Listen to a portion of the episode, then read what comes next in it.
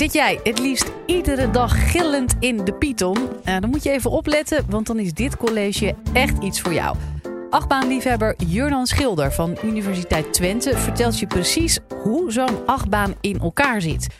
In deze podcast geeft hij namelijk antwoord op de vraag: hoe maak je de allertofste achtbaan ter wereld?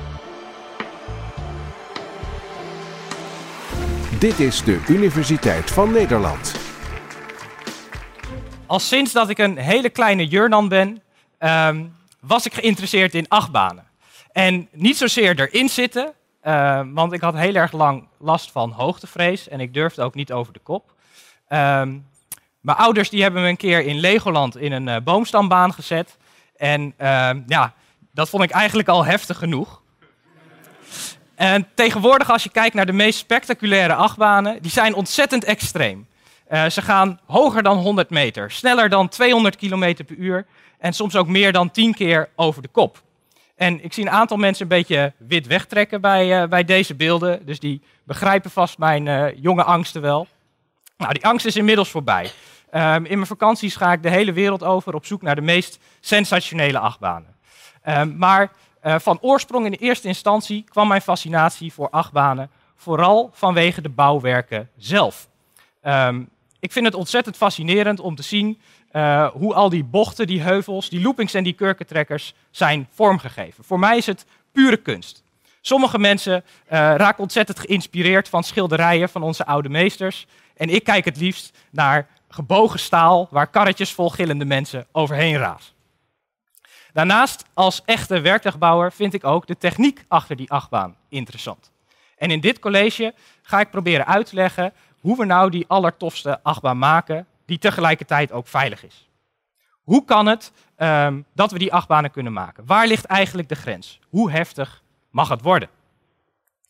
Nou, in eerste instantie um, werd de, de heftigheid van een achtbaan beperkt door wat de mens kon maken. De geschiedenis van de achtbaan uh, die gaat ongeveer twee, uh, 200 jaar terug. De eerste achtbanen werden in 1817 gebouwd uit hout. En um, daardoor heb je simpelweg heel weinig um, uh, vormvrijheid. Je kunt alleen simpele bochtjes maken, simpele afdalingen. En uh, in die tijd waren de karretjes ook nog niet vast verbonden aan de rails. Die konden loskomen. Dus je kon ook niet zo snel, anders zouden de karretjes ontsporen. Nou, dat werd wel steeds uh, heftiger, maar dat duurde eigenlijk tot na de Tweede Wereldoorlog voordat er echt serieuze achtbanen werden gebouwd. In de jaren 80 van de vorige eeuw uh, maakten we voor het eerst gebruik van stalen uh, railspijpen uh, waar de karretjes overheen rijden. Nou, in die periode zien we dus voor het eerst loopings, kurkentrekkers en combinaties daarvan. En in die periode is bijvoorbeeld ook de Python in de Efteling gebouwd. Een achtbaan die vandaag de dag nog steeds operationeel is. Nou, je ziet al wel in die achtbanen uit die periode dat die nog uh, redelijk beperkt zijn in wat die kunnen. Dus je, je, kon eigenlijk in die tijd de, de pijpen alleen maar buigen in één richting. Dus je ziet vaak of een bocht of een heuveltje en geen combinatie daarvan. Het duurde tot in uh, uh, zeg maar halverwege de jaren 90 voordat we echt alles konden maken wat we willen. In die periode zijn er geavanceerde 3D-buigmachines ontwikkeld die computergestuurd werken en op de tiende uh, van een millimeter nauwkeurig die pijpen kunnen maken zoals we die hadden bedacht. Nou, um, dat was echt een enorm omslagpunt in het ontwerpen van de achtbaan. Vanaf dat moment konden we maken wat we maar wilden. Nou, op dat moment zien we dat de grens van uh, de beperking verschuift van wat we konden maken naar wat het menselijk lichaam aan kan. Um, en het is heel erg belangrijk, omdat tegenwoordig ligt die grens echt bij, bij de krachten die de passagiers ervaren tijdens een rit in de achtbaan. Nou, die krachten die drukken we vaak uit in termen van G-krachten. En 1G, um, dat is een, een maat voor um, de kracht die je voelt uh, in normale omstandigheden. Dat is eenmaal je lichaamsgewicht. Dus dat is wat ik nu ervaar terwijl ik hier sta en wat jullie ervaren terwijl je uh, zit. Nou, um, de maximale belasting die een uh, mens uh, mag hebben tijdens een rit in de achtbaan is in de richting van onze wervelkolom. En dat is ongeveer 5G. We kunnen wel um, hogere belastingen uh, aan, maar daarvoor moet men zijn getraind. Of moet je een speciaal drukpak aan, zoals bijvoorbeeld straaljagerpiloten dat hebben. Nou, die verticale G-krachten, um, die ervaar je bijvoorbeeld als je door, de, door een dal van een, eh, van een heuvel rijdt. En je voelt dan echt dat je in je stoeltje wordt gedrukt. En je ervaart dan 2G, 3G of dus tot 5G. Je kunt ook minder dan 1G ervaren en dat is met name op de top van een heuvel. Je voelt dan dat je een beetje lichter wordt, dat je uit je stoeltje komt. het gevoel van zweven, ook dat is een verticale G-kracht. Nou, daarnaast zijn er nog horizontale G-krachten. Die zijn zijwaarts, en dat ervaar je vooral in een bocht, of uh, voorwaarts. En dat ervaar je bijvoorbeeld tijdens het remmen, maar ook tijdens een lancering. Uh, het is heel erg belangrijk dat op het moment dat we een achtbaan ontwerpen, dat we um, van tevoren goed uitzoeken hoe hoog die G-krachten precies oplopen tijdens een rit in de achtbaan. En daarvoor zijn er eigenlijk twee dingen die je moet weten om dat te kunnen berekenen. In de eerste plaats is dat de snelheid van het karretje en de curve van de baan. Of meer precies, de krontestraal. Uh, daar geef ik even twee voorbeelden van. In de eerste plaats wil ik even kijken naar de allereerste looping die ooit is gemaakt. En dat was al in 1846. En we weten uh, uit berichten van die tijd dat mensen hier niet zo fijn uitkwamen. Um, mensen vielen flauw, mensen kregen blackouts en in sommige gevallen zijn er ook mensen overleden. Nou, hoe kunnen we nou controleren uh, dat dat zo is? Waar komt dat door? Nou, wat je hier ziet is een looping en die is perfect rond. En uh, we zouden kunnen controleren hoe hoog die G-krachten zijn in zo'n looping.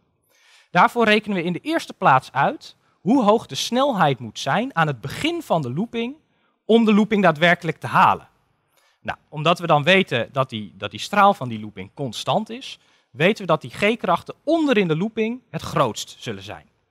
Nou, en als we dan die berekening daarop loslaten, dan blijkt dat in dit geval uh, onderin die looping 6G wordt gehaald. Nou, dat is dus veel hoger dan wat is toegestaan op moderne achtbanen. Dus het is ook niet zo verwonderlijk dat mensen hier uh, niet, zo, uh, niet zo fantastisch uitkwamen. Dat is ook de reden dat tegenwoordig die loopings er veel anders uitzien. Als je kijkt naar bijvoorbeeld zo'n looping uit, uit de Python in de Efteling, dan zie je dat die veel meer druppelvormig is. En door aan de bovenkant die krontenstraal van die looping wat krapper te maken en aan de onderkant wat ruimer, is het toch mogelijk om over de kop te gaan zonder dat die G-krachten hoog oplopen. En in dit geval um, komt de G-kracht, de maximale G-kracht, ongeveer uit op 3,5 G. Nou, hier hebben we dus steeds die, die, uh, snelheid voor nodig en de krontenstraal. En op dezelfde manier als dat we aan die looping rekenen, kunnen we bijvoorbeeld ook rekenen aan bochten. Nou, bij, bij het maken van een bocht is het heel erg belangrijk om de zijwaartse G-krachten te minimaliseren. In de zijwaartse richting kan ons lichaam niet zoveel hebben. Dat is namelijk niet die 5G, maar slechts anderhalf. Omdat ons lichaam niet gebouwd is op hoge krachten in die richting. Uh, dus wat we graag willen, is dat we die bocht een beetje scheef zetten. Dat noemen we de verkanting.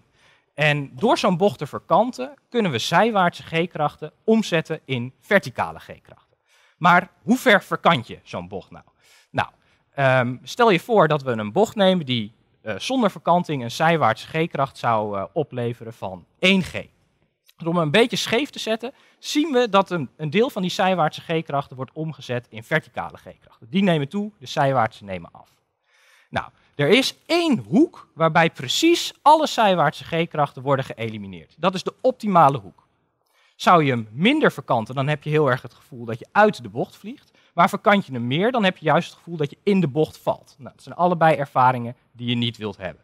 Dus uh, kortom, uh, er is één ideale uh, verkantingshoek en ook die kunnen we uitrekenen als we weten wat de snelheid is en de krontenstraal van de bocht.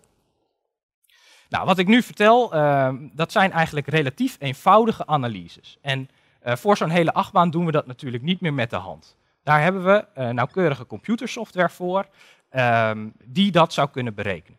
En het mooie is dat we tegenwoordig het probleem eigenlijk omdraaien. We ontwerpen niet langer een achtbaan geometrie en bekijken dan wat die g-krachten zijn, maar we doen het omgekeerd. We specificeren aan de computer wat voor g-krachtprofiel we graag zouden willen hebben. En de computer rekent dan vervolgens uit wat voor achtbaan daarbij hoort. En op deze manier zou je eigenlijk um, de ideale, de perfecte elementen kunnen maken. En mijn persoonlijke favoriet is de zogenaamde zero-g-roll, de zweefrol. En het basisprincipe van dit element is een paraboolvormige heuvel, waarin je gedurende uh, langere tijd 0G ervaart. En dan heb je echt het gevoel dat je zweeft in je stoeltje. Nou, daarnaast is die baan dan vervolgens zo gedraaid dat je precies bovenaan die heuvel op zijn kop hangt. En je hebt nou eigenlijk de perfecte combi van het gevoel van zweven met een rol. En dat is absoluut fantastisch. Nou, en ik heb nou een beetje uitgelegd uh, hoe zo'n ideale achtbaan eruit ziet. En ik ben vanmiddag heel druk geweest om uh, deze hier in elkaar te zetten. En je kunt eigenlijk al wel zien dat met wat ik net allemaal heb verteld, dat uh, deze eigenlijk niet zo goed is. Dit zou je, als we die op grote schaal zouden maken, niet overleven. Want niet, is, niet, alleen is het belangrijk dat we precies weten hoe dat G-krachtprofiel eruit ziet, maar het is belangrijk om te realiseren dat ook uh, een perfecte beheersing van het productieproces belangrijk is. Er zijn heel veel voorbeelden van elementen die zijn ontworpen, uh, echt op de grens. En dan vervolgens in de test blijkt dat uh, de G-krachten veel te hoog oplopen door allerlei productieonnauwkeurigheden. Nou, dat is natuurlijk precies wat je niet wil. Nou, um, als we kijken naar uh, die perfecte combinatie van enerzijds de ontwerpsoftware en anderzijds een heel nauwkeurig productieproces, um, dan kunnen we dus die achtbaan-elementen maken die echt op die grens zitten van wat een mens aan kan. En in die zin kunnen achtbanen dus niet veel heftiger dan dat ze nu zijn. Um, we kunnen wel achtbanen maken die nog hoger zijn en nog sneller gaan, maar dat betekent eigenlijk altijd dat de bochten ook ruimer worden en de curves wat ruimer. Dus de G-krachten die uh, in zo'n achtbaan gerealiseerd worden, die zullen nooit hoger zijn dan wat er nu al bestaat. En in die zin moeten we dus voor nog toffere achtbanen vooral uh, het hebben van alles om de achtbaan heen. En parken slagen erin met behulp van thematisering, verhaallijnen en special effects om een veel toffere uh, beleving neer te zetten dan alleen maar het G-krachtenprofiel op zich. Nou, uh, een recente ontwikkeling, en dat zie je met name in Amerika, is dat parken gebruik maken van uh, virtual reality brillen aan boord van een achtbaan. En het idee daarvan is um, dat je de krachten en de bewegingen van die achtbaan combineert met de visuele effecten van bijvoorbeeld uh, een rit door een verlaten mijn of um, een vlucht in een ruimteschip.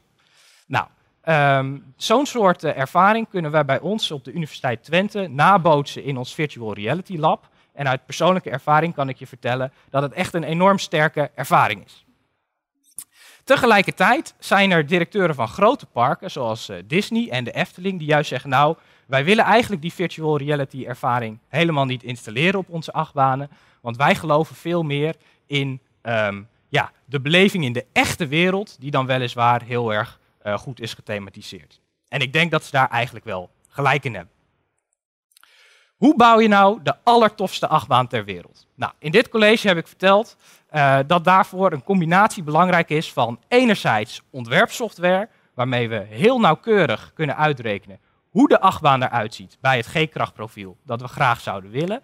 En anderzijds nauwkeurige productieprocessen waarmee we die achtbaan ook daadwerkelijk kunnen maken. En op die manier is het dus mogelijk dat je op vakantie gaat naar Italië, naar Spanje of naar Florida. En daar met perfect weer en lekker eten en lekker drinken op de achtergrond een perfect uitgevoerde zero G-roll hebt. Nou, dichter bij geluk kun je niet komen.